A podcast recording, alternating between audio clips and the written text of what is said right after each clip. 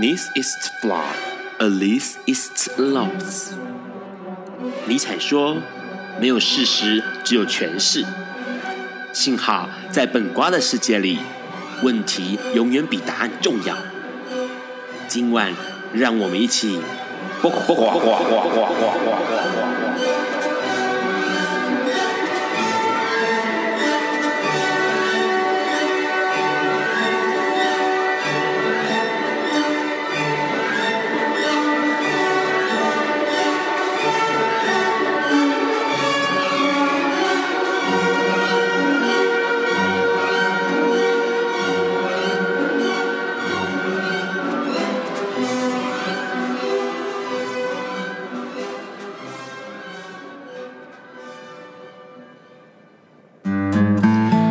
各位朋友，大家晚安。今天是2016年4月28日的礼拜四，现在是晚上9点钟。你所收听到的是播瓜笨瓜秀 Live 直播。哇，这个礼拜呢，嘿，好好笑的新闻跑出来哦。当然就是这个准内阁啊，张景生他说文林院是最酷手的社会运动。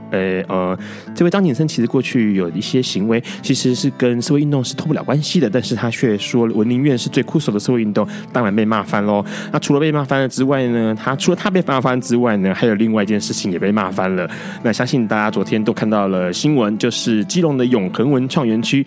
塑了一个雕像，然后这个雕像叫做台湾英雄啊。那这个揭幕之后啊，筹备很久，然后一直保密到家，揭幕之后居然是温家宝哦。那温家宝大家都知道，他是个中国人，他并不是台湾人，他凭什么可以说他是台湾英雄？而且重点是，这个永恒文创园区它其实是个墓园。那就这个东方人的观念来说，在为活人立像这件事情呢，表示他已经是不会为活人立像了啊。我通常就是为死人立像。那可是温家宝还活着，所以这件事情当然就闹了大笑话，而且大家就是非常的愤怒哦。当然，今天基隆就把这个温家宝的像给移走了，换上了一棵老松树。那这是一个这个礼拜非常非常好笑的事情哦，现在让想起来还是觉得蛮好笑的。那除了这个之外呢，今天还有要讲几个新闻。第一个新闻就是，其实在目前来说，美国有一个非政府组织，一个 NGO 叫自由之家。那这个自由之家，它的27号的时候，也是昨天，他们已经对外发布一个讯息，也就是说，过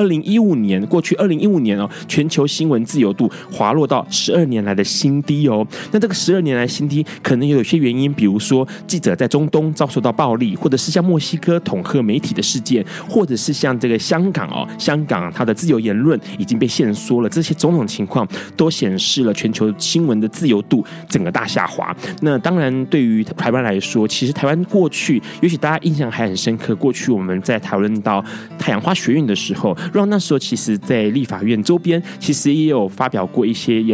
算是短讲这样的内容。那当然也提到说，其实在只要发生了这种两岸之间就是我们台湾跟中国大陆发生一些互相的关系之后，可能台湾的新闻媒体或台湾的自由可能就民主自由的一个言论或者是行为，可能就会遭受到限缩，跟香港是一样的。那除了这个新闻之外呢，还有一个事情必须要让大家知道哦，这是也是在27号的时候发布的，这是美国一个 LGBT 的平权组织叫做 Stone World， 他们就是10强哦，那他10强他们委托了这个纽约卫生与热带医学院去做了一个调查。那这个调查里面显示到，年纪26岁以下的男同志，他们的自杀倾向或者是自杀的这个情况，比45岁以上的男同志要高出6倍。好，那这个情况其实让大家非常关注，因为是年轻人，然后同时也是因为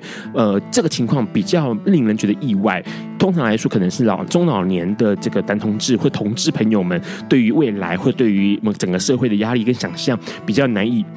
平反或者是释怀所以可能会有自杀倾向。可是这个调查显示却是年轻人。那当然可能会有因为有些年纪啦、种族或教育程度啊，或者是收入，反映出他们的这个行为，自杀的行为。那除了这个之外呢，其实有一件事情是必须要来聊一下的，这是算是个好消息，在台湾发生，也就是台中市政府台中的这个卫生局呢发了一个函，让所有的各大医院知道说同性伴侣也可以签署医疗手术同意书之后呢，台南也可以咯，因为台南在一个之前原本要参加台南安平区立委选举的杨志达先生呢，他就这个直接脸书并且同时上写信去问那个 台南市的卫生局询问说同志是否可以签署同意书手术同意书，那没想到市政府正面回应，同时也发公文给台南市的各医院哦，告诉大家说这件事情是可以的，而且请大家一定要务必遵守这件事情，就是同志伴侣是可以签署手术同意书的。那只是说当然大家还是会有一些疑虑在，比如说可能会这个事情是不是真的可能可以落实哦，那同时在优先顺序上面，同性伴侣当然是比配偶要在后面的。那如果是这样子的话呢，是不是有可能相守了这个十几年的同性伴侣，可能也比不上十几年来没有联络的亲人？那这种情况之下，到底这个医院是要接受这个十几年未联络的亲人的手术同意书呢，还是说是同性相处在一起十几年的 同性伴侣的手术同意书，这件事情其实也是必须要去考量的。所以苗博雅他就直接告诉大家说，是我们应该要去争取一件事情，就是同性伴侣应该有配偶的地位。好，除了这个之外呢，还有个新闻，这个新闻其实让大家蛮心痛的，因为其实这个卫福部啊，他底签署了一个东西，就是共拟会。那这共拟会也就是说可以邀请医界代表、医学界代表，还有病友团体，还有付费代表来做一些公听会。可是问题是呢，这个病友团体想要参加的时候，却被医学界、医疗界的这个大佬斥退，应该说是希望他们不要在场，希望病友团体不要在场。可是问题是，不管怎么样，就是相关医疗或者相关健保这件事情跟病友是相当有关系的，为什么病友团体不能够在场聆听整个公听会的内容呢，或者参与这个会议呢？所以杨志良，也就是我们的前卫生署署长杨志良，他就直接写信了，替这个病友抱屈。他觉得说怎么可以这样，未来希望能够直接邀请病友参加整个会议的场合，而且能够表达意见，这才是好的。那当然这些新闻之外，还有一个新闻是跟 HIV 有关系的。在2012年的时候，国防部大学的一个学生，因为学校知道他得了艾滋之后，不但禁止他上游泳课，也不可以要求他跟大家说这个他的餐盘必须要分开，然后甚至威胁不主动退学的话要把病情告诉给家人。所以这个学生他是退学了，那只是休学退学了哦。那可是问题是这件事情发生之后，为这个疾管署帮这个学生打官司，打行政诉讼。没想到在今年的时候发生的事情，就是法院判疾管署失败啊，败诉了。那败诉的情况之下，当然就等于说，是不是学校真的可以逼退一个 HIV 感染者这件事情，就引起大家的讨论。当然，疾管署，我觉得疾管署这次真的硬起来哦，他们就是说，不管怎么样，还是要决定要提起上诉，因为国内艾滋权益争取这个大挫败啊，其实是对台湾的国际形象是非常非常不好的，而且这跟整个世界的潮流趋势是完全相反颠倒的，因为这件事情实在也太过分了哦，他的生病居然让他没有办法继续求学。那这件事情之外，其实有一个好消息，也是跟 HIV 有关系。你看台湾现在这个样子，可是呢，在加拿大这我觉得这个新闻真的是所有 Pasty 朋友都可以仔细关注的，也就是加拿大的红利人寿，好，这个人寿公司它提供了HIV 感染者可以保寿险这件事情。其实在全世界 HIV 感染者是不可以保寿险的，包括台湾在内，可是 HIV 感染者可以在加拿大这个红利人寿这边保寿险，那这个算是整个的很大的一个突破。这个突破在 Ron 的眼中看起来，他其实是面对了艾滋，同时面对了艾滋病这个情况的正确性，因为只有这样子做，才可以让所有人都知道说 HIV 感染者跟其他疾病的感染者是没有什么两样的，他并不应该失去他原本应该拥有的权利。待会我们会听到的是历史上今天是法西斯狂人墨索里尼，他今天要枪决了。在听历史上今天之前，我们先听这首歌，这首歌跟 HIV 有关系，它叫《摘下面具与我共舞》。有一天，亚里斯多德在河边洗脚，他看了看身边的学生，将脚抽出水面，再踏入河中，说：“此水已非前水。”另一位古希腊哲学家赫拉克利特也说：“人不能两次踏入同一条河中，因为无论是这条河或这个人都已经不同，就如同历史上的今天。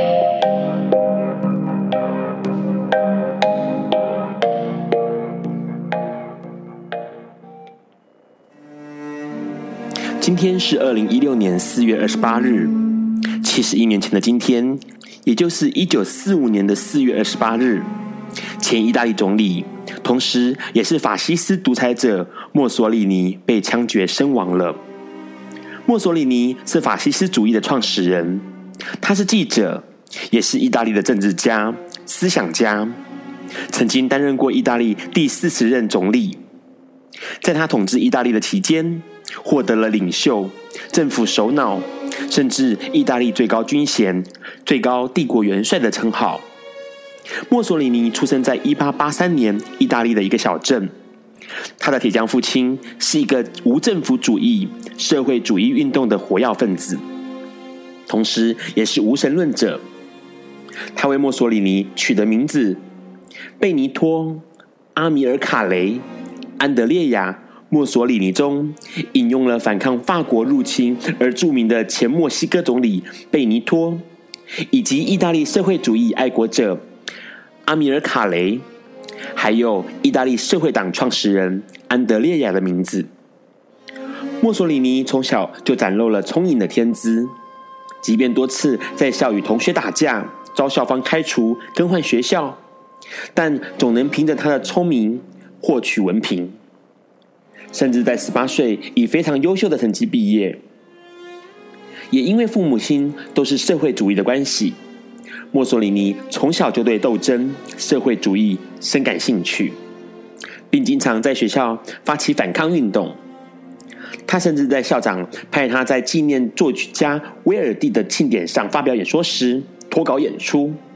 发表了威尔第时代的社会状况的批评与指责。墨索里尼的社会主义倾向，在他参与了第一次世界大战后完全改变了。31岁的墨索里尼从反干涉主义转变成战争狂热，他退出意大利社会党，甚至创设了右翼干涉主义的报纸《意大利人民》，主张全民团结与维持体制。36岁的墨索里尼建立了法西斯组织，以武力镇压农民和工人运动。这个组织后来更发展成国家法西斯党。这个党因为具有民族主义、反共产主义、反工会的特点，在战后政治与经济都动荡不安的意大利，格外受到中产阶级、地主与工业资本家的支持。1922年，墨索里尼因为不满法西斯党在国会选举的535席中只取得了2席，号召了3万支持黑衫军进入罗马示威，企图迫使前一任意大利总理交出政权。当时法西斯如日中天，意大利军队、警察只能保持中立，而意大利国王也因为自己的守军仅6000人，根本敌不过法西斯的军队，只能屈服，拜墨索里尼为总理，组建了内阁。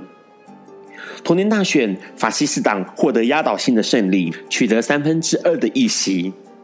1925年甚至宣布法西斯党为意大利唯一的合法政党，开始了法西斯主义的独裁统治。1935年，墨索里尼与德国总理希特勒结识，意德两国签订了遇到战争互相提供军事支援的钢铁条约。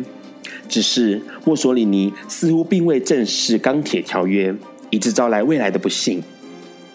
1939年，德国入侵波兰，揭开第2次世界大战的序幕。英、法以及其他同盟国开始向德国宣战，但意大利却保持中立。隔年，法国战役爆发，意大利依然置身事外。是直到看见了德国在法国战役中已有10株胜算时，墨索里尼才加入了对法战争。此时，意大利算是正式以轴心国的身份加入了第2次世界大战。同年，意大利与德国、日本签署了3国同盟条约，但墨索里尼却在未告知德国的情况下，独自向希腊宣战。这场战争中，意大利节节败退，只好连忙向德军求援。只是在德军的协助下，意大利在希腊的战役中仍然以战败告终。1943年，意大利的战争形势越来越糟糕，墨索里尼在国内的声望也跌到谷底。那一年夏天，大法西斯议会召开了第187次的会议，会议成员对墨索里尼提出了不信任投票，并以19-7赞成免去他总理的身份。然而，当时意大利宪法规定只有国王能罢免总理，因此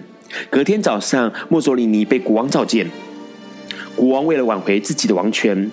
嘴上虽承诺会保护他的人身安全，殊不知早已埋伏了国民宪兵队，在墨索里尼离开皇宫时包围他，说是为了安全起见，将他移送到大萨索山一间别墅软禁。2个月后，墨索里尼被德国营救，希特勒邀请他组建受德国保护的意大利社会共和国，并共组新的法西斯政党——法西斯共和党。这个新的意大利社会共和国其实只是纳粹德国的傀儡政权，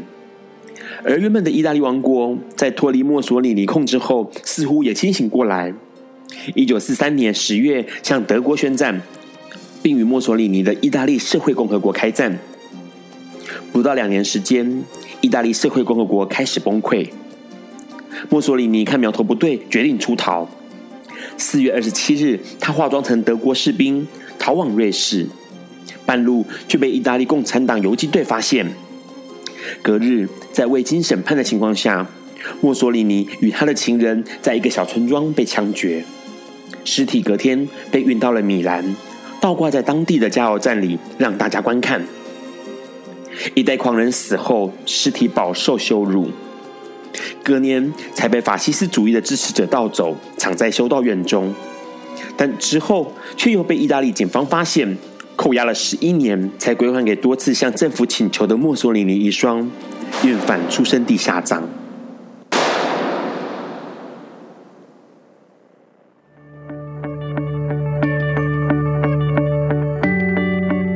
今天是昨天的明天，是明天的昨天。今天可以是去年的今天，前年的今天，甚至是历史上的今天，但今天不会重来。你今天过得如何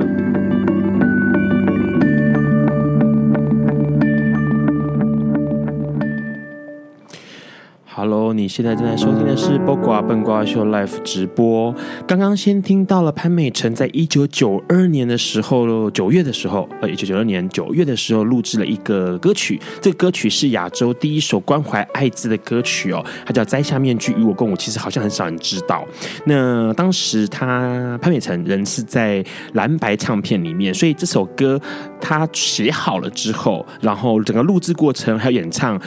包括了方季惟、潘美辰、林云、何应达、江念婷，还有周子涵，其实里面蛮多歌手是大家熟悉的哦。那刚刚听到这首歌之后呢，有听到墨索里尼，很多人可能了解一点点这个社会学的人，可能都会知道他是法西斯主义的创始人哦，也还是提出这个主义这样子。那其实法西斯主义到现在来说，它已经被定义成是一个比较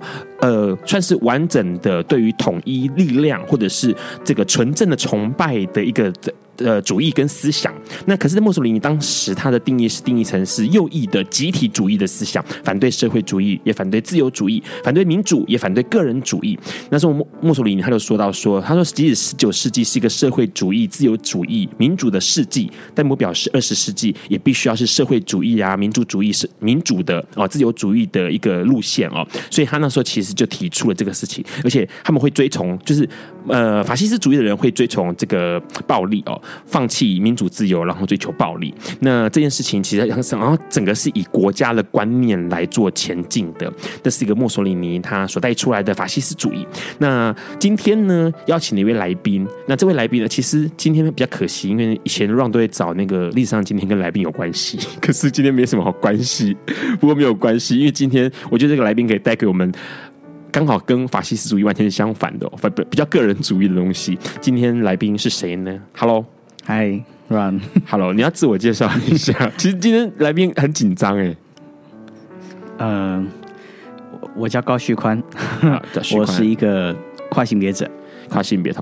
别朋友。嗯，好，其实很多人我们在聊跨性别之前，我想先问一下旭宽，因为其实跨性别，当然待会会聊到跨性别跟同志的关系 ，OK， 好，或者是什么样的不一样。不过在那之前，我想要先听听看那个旭宽对于刚刚有几个新闻比较有趣的比较值得关注的新闻的想法。一个是那个男同志自杀比例，年轻的比老的高，还要高6倍，高6成啊，高六成。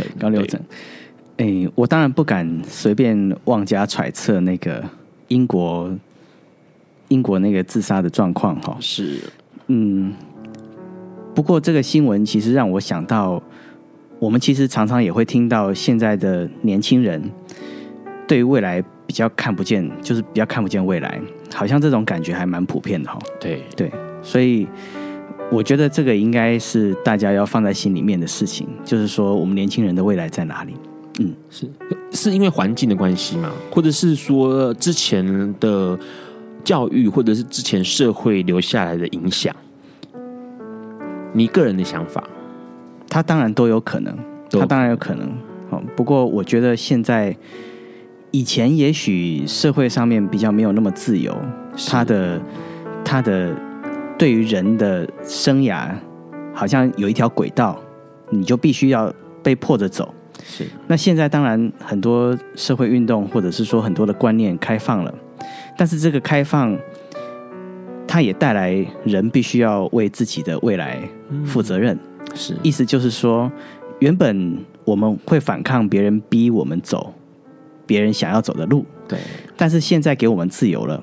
我们其实年轻人也可能也就开始要学习怎么样自己铺自己未来要走什么样的路，因为可能已经没有那条铁轨了。对，因为其实 Ron 以前有个比喻哦，就是说我觉得如果人像机器一样，像家电一样该多，好像家电每次你们买了家电之后一定会有一个使用说明手册，你知道吗？他就写得很清楚哦，可能上百页，可能几十页，不过没关系，不管页数多寡，他一定告诉你怎么样操作它，然后延长这个家电的寿命，或者比较不会报销哦。那我想说，如果人有一个使用手册该多好，我就要照着这个。可是其实说实在话，可能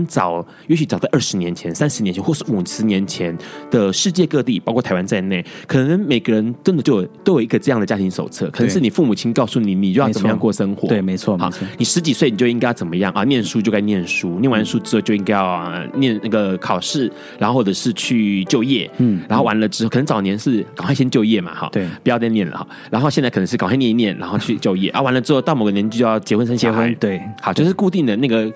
照人生时序，就是按照着走，照着走。可是现在变成是我们就反抗啊！我说我不要照这个使用说明做，那你没有这个使用说明这个手册的话，你似乎自己应该要去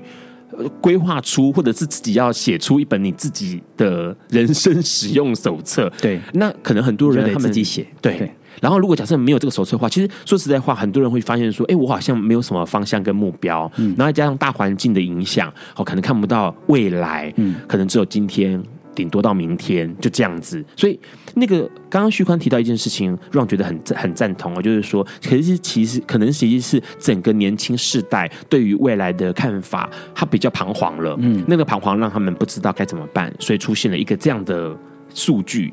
那除了这个新闻之外呢，另外一个新闻旭宽有什么想法？就是艾滋，因为 HIV 被退校，然后这个疾管局力争到底。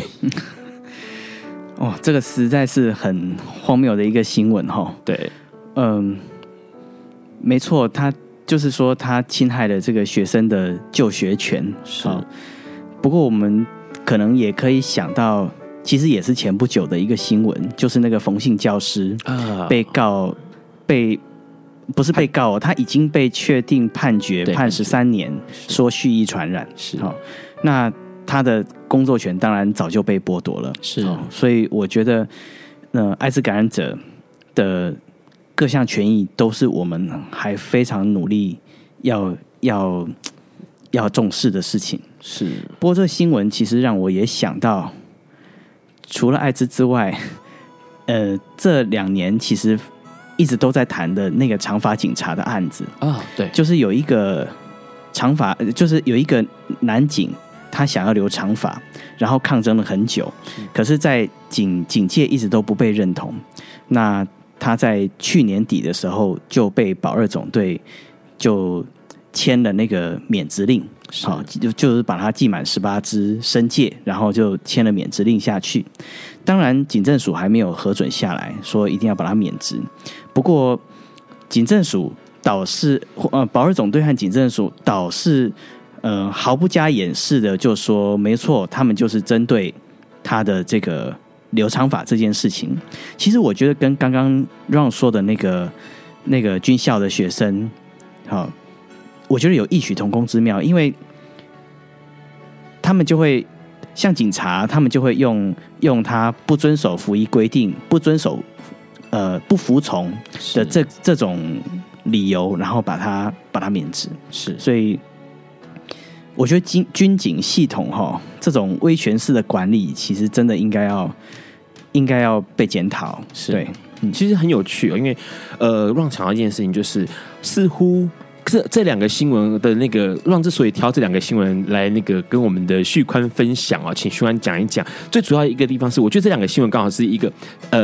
天平的两端。第一个新闻是没有人身使用手册，所以他不知道该怎么办。然后另外一则新闻是，哎，有使用手册哦，这使用手册告诉你很清楚哦，就是好那个 HIV， 然后你就不可以念书，然后你因为刚刚长头发，你就不可以当警察。这个使用手册写得很清楚哦，那。所以因为这个不符合使用手册里面的说明，所以你被退校，然后你被退职免职了哦。那其实这件新闻，其实这两件事情都应该被我们仔细的思考，因为对于很多人来说，是不是有使用手册，有没有人生的既定的方向，这件事情其实很多人，我相信很多人都在想这个事情，不管是同志或者是帕斯蒂朋友或者是跨性别朋友，一定都在想这件事情。尤其像以前早年同志，我们是没有参考的范例。对 ，OK， 那现在可能跨性的朋友们到底有没有参考的范例呢？就是人生有没有参考的范例可以可循，或者是像现在的帕斯蒂朋友们有没有参考的人生范例可循呢？这件事情其实大家都很疑惑，而且很想要找到可以参考的对象。但是第二个新闻就是刚刚说艾滋退校这个事情，然后疾管局力争上游，力争抗争到底。其实Ron看了还蛮开心，因为疾管局真的首一次头一次跟这个帕斯蒂朋友站在同一阵线上面。但是我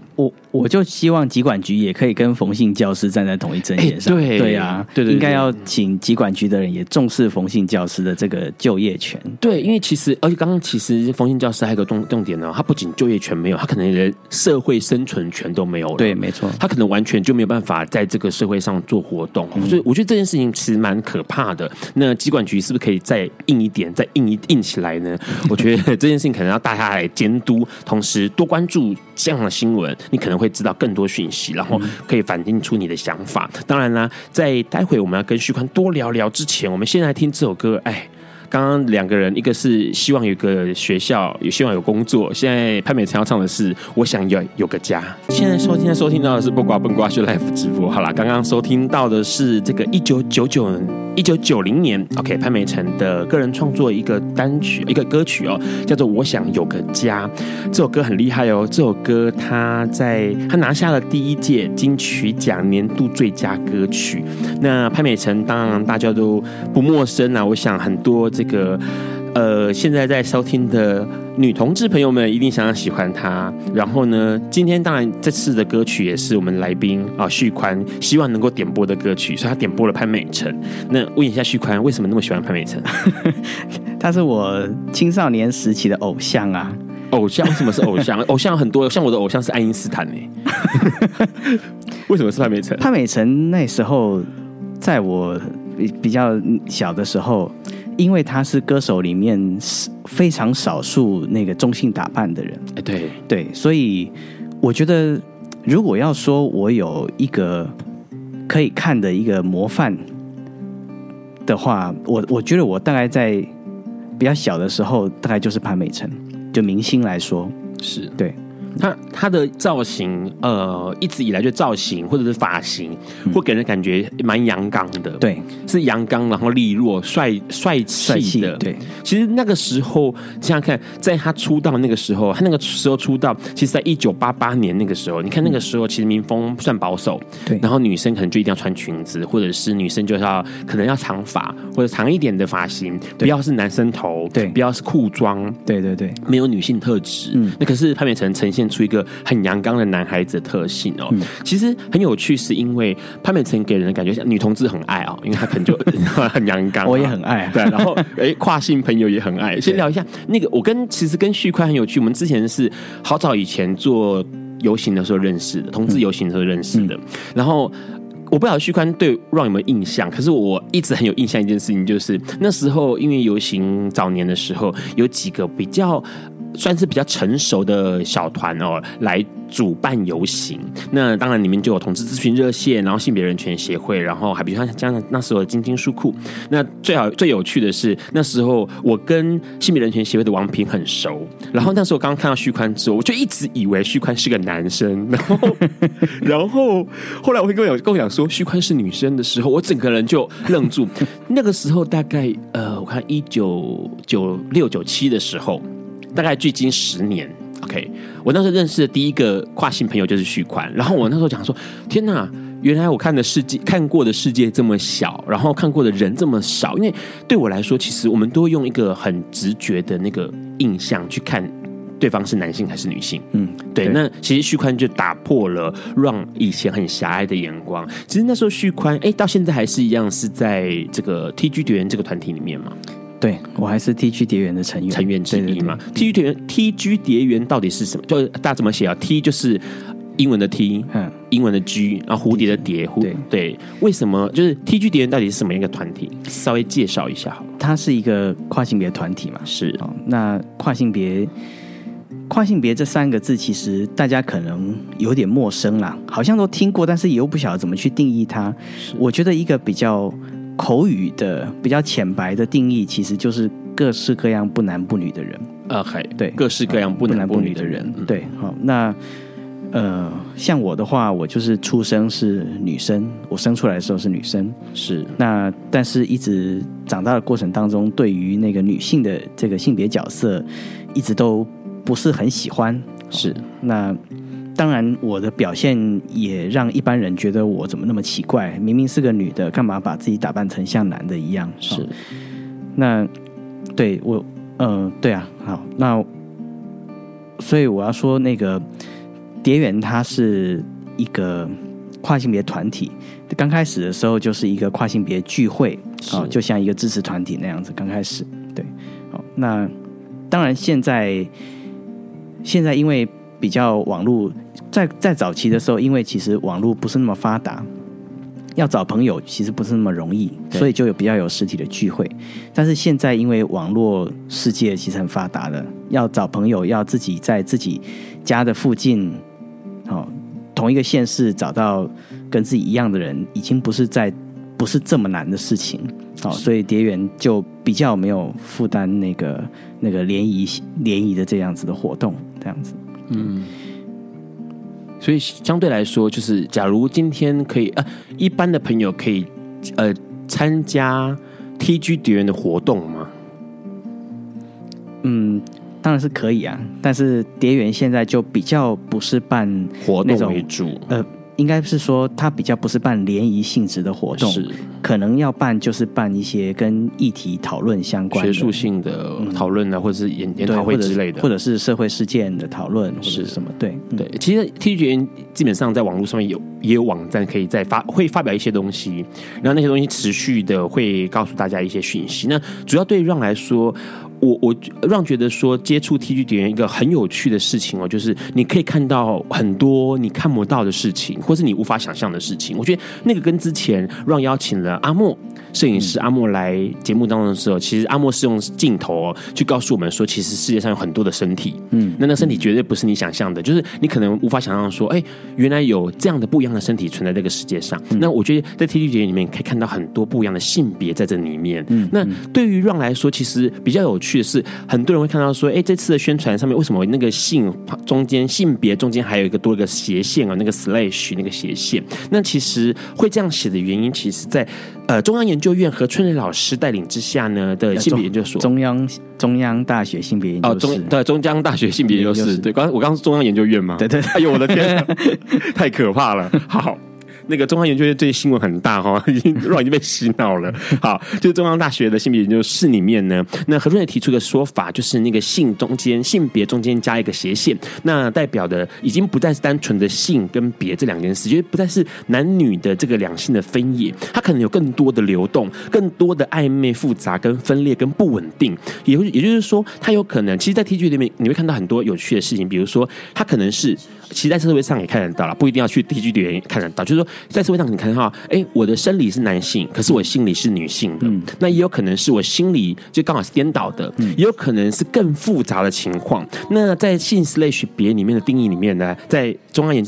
央大学的这个性别研究室里面，它也就定义到说，其实它纠葛了更多社会的差异性，包括了这个种族、阶级、年龄、身体的社会差异，也涵盖了这个性 slash 别里面。那当然多元差异性也包括在这个里面，那这个里面包括了社会文化对不同性所赋予的接续地位。那这种东西其实会让大家注意到一件事情，就是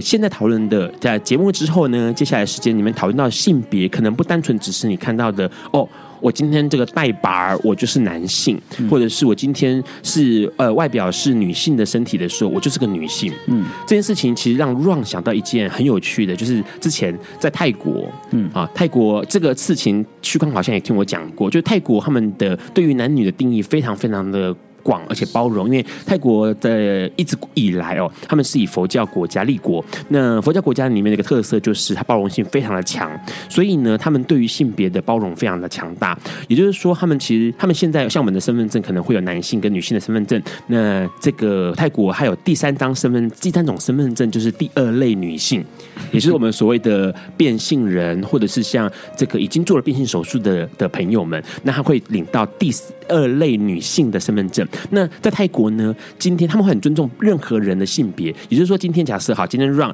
生理男，可是我今天跟你讲话的时候，他们的泰语里面也是会有词，这个语言也会有雌跟雄之分、嗯、我今天使用的是女性的雌性的这个词哦，词汇的词，雌性的时候呢，对方听到了，他会尊称我Ron 小姐早安。对，那如果假设我今天使用的是男性的词性的时候，他会说Ron 先生早安，就是他会依照你今天使用什么样的词性来选择尊重对方今天想要当什么样的性别。这件事情其实很有趣，就是他们的包容力到这种程度，那个相对的就是刚刚提到的那个性别之间的流动就变得很广泛，而且很汹涌哦，就是我随时可以改变我想要的性别。即使你看到我的生理是男生，可是当我说我是个女生的时候，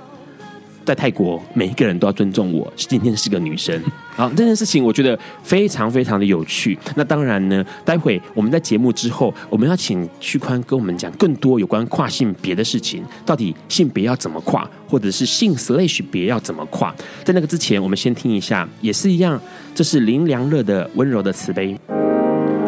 温柔的慈悲，刚刚听到的是林良乐的《温柔的慈悲》。林良乐他今年很可惜，他今年3月17号的时候，在这个仁爱医院因为肝肾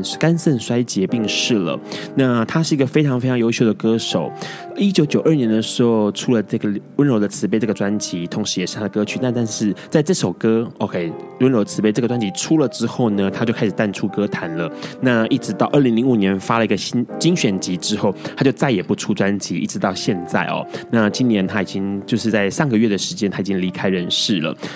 林良乐也是旭宽点的歌手，没错，也是因为他也是我年轻时候的偶像。请问一下，你的年轻偶像还有没有杨丽花之类的？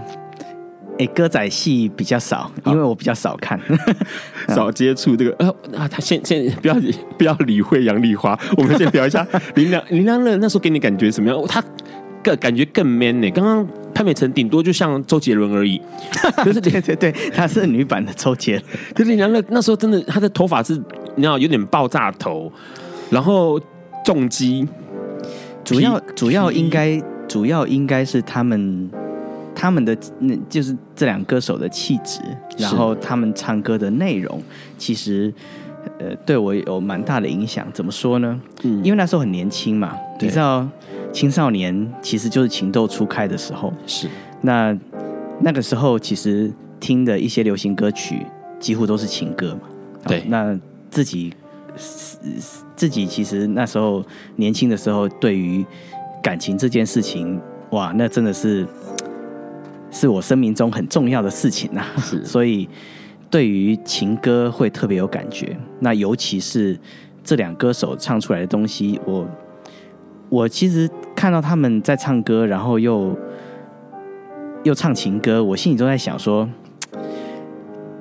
这个歌曲到底我可以怎么诠释它？就是它适不适用在我这样子不男不女的人身上？就是很多时候那个情歌的内容就很明确嘛，就是男的爱女的，女的爱男的。可是像我这种不男不女的人，我都特别觉得潘美辰跟林良乐唱的情歌的内容哦，他好像真的没有一定指男女之间的爱嘛，他其实可以更广泛的，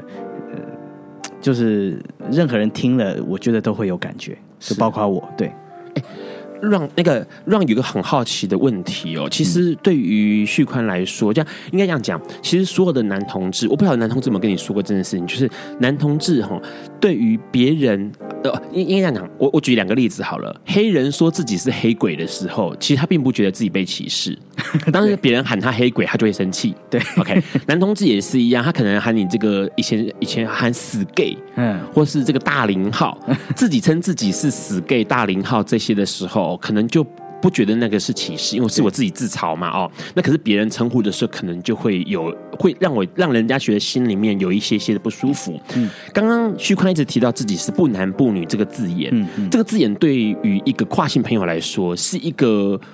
嘲讽的字眼嘛，或是会是一个贬义的？刚开始可能会，对，刚开始我当然我年轻的时候听也会觉得很不舒服，是。但是当他可以有机会。被我们拿来嘲弄、就是你刚刚说的那个自嘲。如果可以有这个机会，我们有自己的群，然后自己的朋友，然后建立有友谊的关系，然后又有信任感，我们有机会可以翻转这个词汇对我们的意义的。是对，所以不男不女这四个字对现在的我来说，就比较也不是说比较啦，基本上就没什么伤害性。听起来也不会觉得那么刺耳。刚刚其实Ron听到一个东西很有趣，而且觉得很棒哦。我觉得所有听众可以去思考一下，就是旭宽他面对一个不男不女这个字眼的时候，他选择的不是恐惧，他也不是害怕他，或是愤怒他哦，他选择是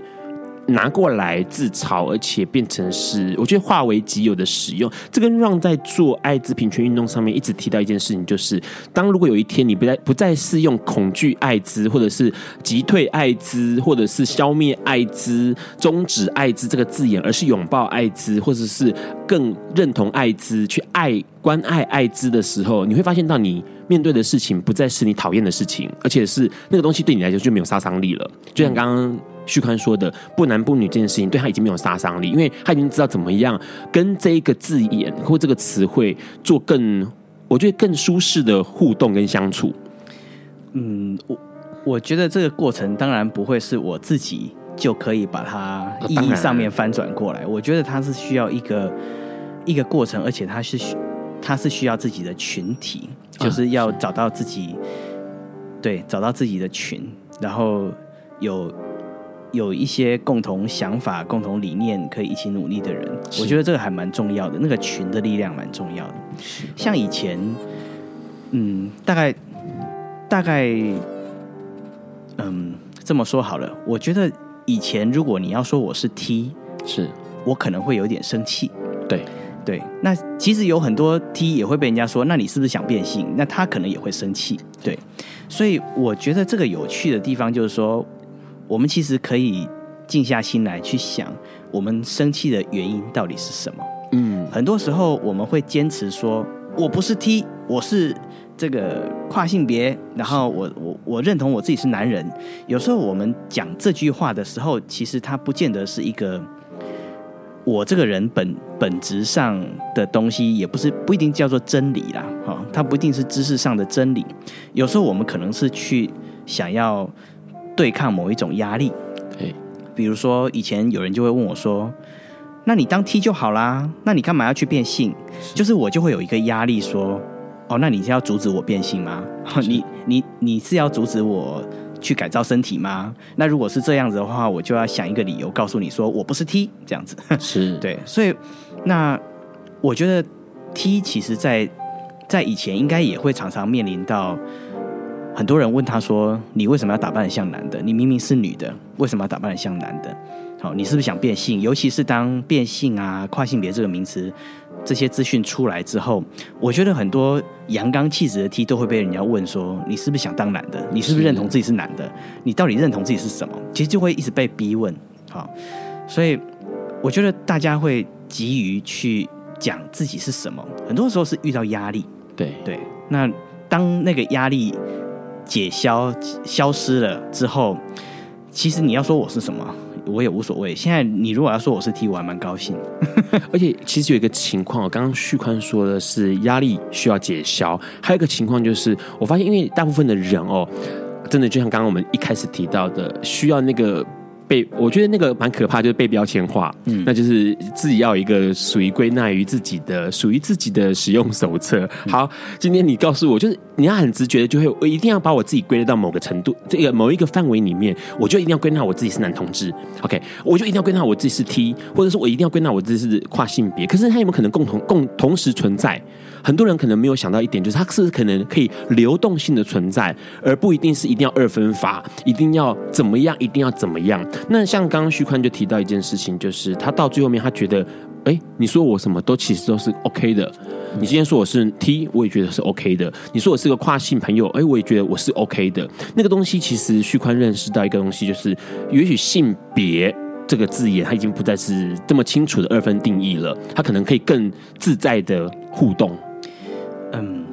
其实应该要更细一点讲，它当然性别是可以流动的，是它可以不同人有不同的表现方法，这是一种多元的概念。它当然也可以出现在同一个人身上，然后有不同时期，或者是 有自己就是一个人身上，它当然也可以有变化。是，那不过我想讲，以前比较我其实可以非常理解很多人想要抓一个身份贴在自己身上，或者是想贴在别人身上，他其实是在处理社会关系。对，意思就是说，我想搞清楚我自己是谁，以便于我可以告诉别人我自己是谁，然后把自己放在社会的某一个位置上面去。对，我可以跟别人建立关系。我如果不晓得怎么说我自己是谁，我其实别人也不晓得怎么跟我相处。是，这个是在跨性别者早期，然后这就是比较年轻的时候的一个共同的困扰，就是我不晓得怎么说我自己是谁，我说不清楚。然后因为尤其是更早以前只有同性恋这个概念，那我当然我知道我喜欢女生，对，但是当别人说我是女生，然后希望把我推到一个女性的角色是的时候，我又觉得不舒服。对，当我那个不舒服不知道怎么讲，也不晓得怎么解释，没有语言可以说的时候，那是会非常焦虑，而且非常非常忧郁的。嗯，好，那所以当我有一个位置或者有一个语言我可以说我自己是谁的时候，其实那会是一个比较轻松的感觉。是，可是如果有机会我们还可以挑战自己多一点的话，其实也可以去想想看，我们是不是真的只有一种可能性。对，这个是我想跟大家分享的。对，因为其实我觉得在旭宽身上啊，在所有的跨性朋友身上都可以看到一个多元的东西。那个多元，我觉得已经到了一个程度，就是它已经不是这么单纯，也不是这么的简单的去做切割。那中间有很多很多的联系，或者很多的互相拉扯，那东西都是多元的成分。那当然也是因为这样子才变得比较我觉得那个社会才变得有趣。问一下，什么时候开始旭宽开始觉得自己应该是个男生？因为你从小出生之后的教育，我从来也没有觉得自己应该是个男生啦。对，因为说实在的，我们都知道性别的定义就是用生理器官来定义嘛。是，所以在变性之前，在知道变性资讯之前，我其实也没有，就是说也不觉得自己是男生，就是因为我们都知道性别是什么嘛。是。所以似乎自己也没有资格说自己是男的啦，说实在的。而且我们也被教说身体是什么，那你就是什么嘛。对，所以我应该说我从来没有觉得自己是男生，但是我知道我自己想当男生。 OK，但是这个想当男生，这个想当呢，常常就会听起来人家就会觉得说，哦，你在僭越一个不属于你自己的身份，你不该有，然后你想要有，好像你在笑行为一种尴尬，你知道？所以这种好像又让我又讲不清楚了。是，但是我说实在的，我真的觉得每个人都可以笑行他自己想要当什么。对啊，你现在说起来的话，我现在就比较不怕人家说，哎，你想当什么？你是不是对什么有意见啊？说你是不是因为怎样怎样？我其实现在比较不怕人家这样讲，所以我就会说我知道我自己想当男生。是，对，我觉得这个过程一定有一个比较有趣的认知过程，就是什么时候开始他会想要当男生，或者是他因为什么事情然后让他想要当男生，或者一开始就这么想的。那当然整个过程当中，旭宽现在是跨性到男性的身上来，哦，跨性到男性，好难形容，跨性成男性好难形容。因为基本上之前Ron在接触跨性之后呢，哇，真的头脑立刻爆炸冒烟，因为很多东西是复杂的。那当然跨性的过程是怎么样的，或者是跨性之前跟跨性之后旭宽遇到了什么事情，然后旭宽可能会告诉我们说怎么样让自己，或者让每一个人都知道去认识正视自己的性别哦。那在听罗大佑的《野百合也有春天》之后，我们再请旭宽跟我们多聊聊。爱因斯坦说，这世界不会被那些作恶多端的人毁灭，而是冷眼旁观选择缄默的人。苏格拉底说，世界上最快乐的事莫过于为理想而奋斗。今晚谁来跟我们说悄悄话？名人悄悄话。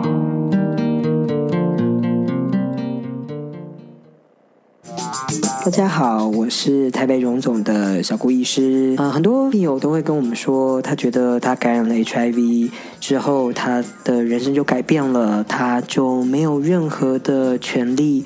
可以再去爱其他人，他没有任何的权利可以再接受别人的爱。我们都感到非常的难过，因为事实上 HIV 是一个非常好治疗的疾病。那在规则服药之后，病毒量测不到状况之下，其实也没有什么感染性。同时现在有非常好的方式可以预防另外一半感染 HIV， 包括可以使用保险套或者使用预防性投药。所以两个人在一起的亲密关系并不会因为受到这样子的一个病毒所影响。希望大家都能够好好的照顾自己，也希望能够从新开始去接受其他的爱的机会，也有爱人的权利跟被爱的权利。Hello， 你现在正在收听的是播瓜奔瓜秀 Live 直播。刚刚听到的是罗大佑的歌曲，那他写了一首歌叫做《野百合也有春天》。那这首歌在1982年的时候创作，原唱的人是潘越云。那潘越云他的这首歌是原本是收录在电影《野雀高飞》里面的主题曲。那后来当然罗大佑拿回来自己唱，同时呢这首歌也被很多人翻唱过，包括殷正阳啊、苏芮啊、孟庭苇、永邦、林志炫、阿桑他们都曾经翻唱过《野百合也有春天》。好，那个时间没有剩很多，但是Ron其实很想要跟旭宽多聊一点哦。其实他身上有很多很多东西值得我们去学习的。先问一下，刚刚我们还没聊完的话题，就是你是在什么时候突然产生出我想要当男生这个念头？因为多数人可能就默默接受了出生的时候的性别嘛。对，很多人会以为说我从小就想，我从小就性别认同，就认为自己是男的哈。可是他并不是这样子的。我记得我开始对自己的性别觉得焦虑，其实是在大概国小3、4年级那时候开始。那个时候，在我国小3、4年级的时候，那时候开始就大人就会开始要教性别教育，可是以前不叫做性别教育，以前叫做两性教育。好，那两性教育呢，以前也没有现在这么开放。以前的两性教育其实就是教你男生要像男生的样子，女生要像女生的样子，它其实是一种男女区隔的教育。对，好，那当一个环境开始什么东西都要分男女，然后都要把我分到女生那一边的时候，我其实心里是焦虑的，因为我发现我的好朋友都在另外一边，然后我都被分到女生这边，就是我对他在我的同侪关系上面，还有在我的个性上面，其实都很明显的告诉我说，你身为一个女生，你好像就没有资格追求你喜欢的那种阳刚气质，然后追求你喜欢的同侪关系，这样子是对。所以我如果你要问我的话，我大概会说，从我开始被纠正，而且严重纠正之后，我才会开始去想说，对啊，如果一切都是我，就是如果一切的问题都是因为我的性别不是男的，所以我不能这样做的话，那我很理所当然，我就会觉得说，对啊，如果我是男的该有多好，那一定是生错了。是，对，就是那个想法是这样过来的。是，所以他是不知不觉中，其实会发现到一件事情，就是我应该要成为这一个性别的时候，我可能会更多时候，我觉得自己会觉得是快乐的，而且是不会有那个焦虑感的。应该这么说吧，就是说，很多人会问我说，好，那旭宽照你这样讲的话，如果环境变得很友善，对，你从小自己想干嘛，自己爱干嘛，自己爱打扮成什么样子，自己爱跟谁玩，就很自由。好，那你都可以自己选，不会有人阻止你。那你还会想变性？好，有人会问我这个问题，我想了很久，我现在应该会这样回答，我大概会说，如果少了很多这种纠正，然后硬要把我要求要照女性化的那个样子来培养的话，那我的不舒服大概会少很多。我小时候那个不舒服、强烈、很不喜欢自己的身体、痛恨自己的身份的这种情绪，应该会减轻非常多。所以其实整个社会给性别这件事情做了很可怕的束缚，对，压力很大。对，他就一定要你这么做，一定要你这么做。然后，其实之前可能很多朋友都看过一些跨性的电影。那我觉得最多人印象的可能是这个男跨女的电影，对，比较多哀戚的情节啦，或者是这个悲伤的情节。那可是那个又很强烈，就是说，当然很多人会不能理解，说为什么你是一个男生身体，然后你也许是个 gay， 也许是个男同志，可是你为什么一定要把自己变成女生？但是其实有很多很多复杂的，我觉得那个复杂的情绪跟刚刚旭宽提到的环境的压迫，会让他觉得我当一个女生会是好的。会是舒服的，会是没有那个焦虑跟可怕的厌恶自己身体的那个情绪产生。对，我觉得那个环境造成很大的影响，因为太多从过去一直以来就是真的太多的那个教育跟我们的礼教束缚，就直接告诉我们说，就是这两个性别，然后你就一定要承认，或者是你一定要接受你那个性别，你不可以逾矩去想太多。对，而且最可怕的是，其实我相信旭宽。其实今天还有很多话题要跟旭宽聊，因为其实在旭宽身上看到跨性东西，真的可以让很多朋友去思考一件事情，就是真的只有两性这件事情吗？除了这个之外，那当然刚刚在节目开始前，Ron跟旭宽有聊到一件事情，就是像 TG 蝶园跨性别的运动、社会运动，其实也是从同志的平权运动里面衍生出来的嘛。其实大家是算是一家亲这样，可是Ron发现到，其实很多同志对于除了男同志主流男同志的一些思维范畴以外的以内的事情是了解的，可是以外的事情可能完全不了解，可能连看都没看过，或是连听都没听过，可能包括跨性，当然包括很多了，尤其变性，尤其双性，这些我们可能都涵盖在跨性里面。那当然可能还有 HIV 感染者，可能很多主流男同志是不愿意也不想了解的。对，现在应该还好吧？现在跨性别应该还蛮为人所知的啦，因为很多的媒体呈现嘛，很多主体出来。是。那我讲一个我觉得比较有趣的历史，大家可能应该要知道的是，就是说我们会以为跨性别跟同志似乎是两个不同的族群，是。可是实际上台湾的跨性别运动或者跨性别这个主体被正视，其实是从同志运动长出来的。是。在早期其实对于同志就是聚焦在这个性倾向的这个事情上面比较关注，比较没有注意到那个性别表现、性别特质、性别认同这个内涵。好，那所以在那早期的时候，台湾是有妇女运动嘛？你知道，就是让女性比较被压抑的，或者是被压迫的那个位置要起来，所以早期。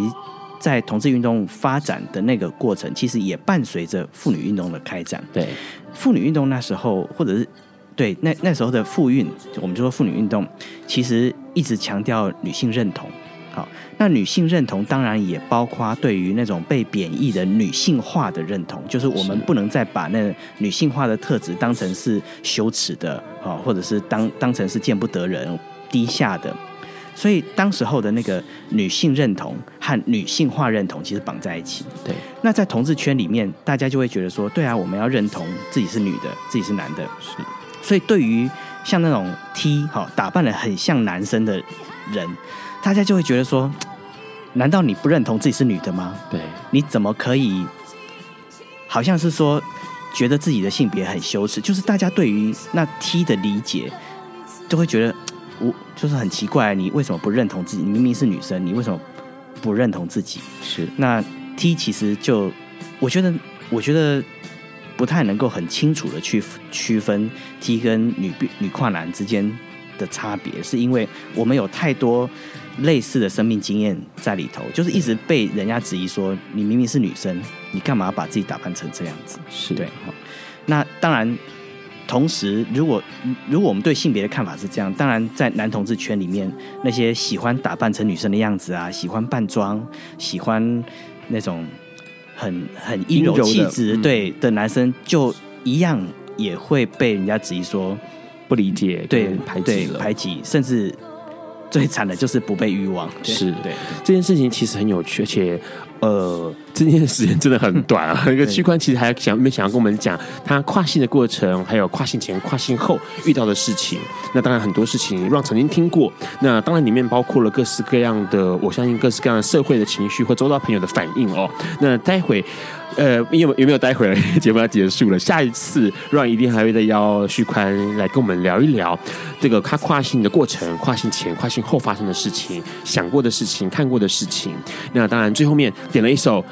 林良乐最著名的《冷井情深》，这是1986年的歌曲。那2005年最后一张专辑精选就用《冷井情深》做曲名，这个专辑名称。那今天节目就要到这边告个段落，下一周来宾是谭库尔的 Vincent 要来灯瓜秀跟大家分享他的身体跟他的身份。那今天的节目就到这里咯，大家晚安，谢谢旭宽，谢谢晚安，谢谢大家，拜拜拜拜。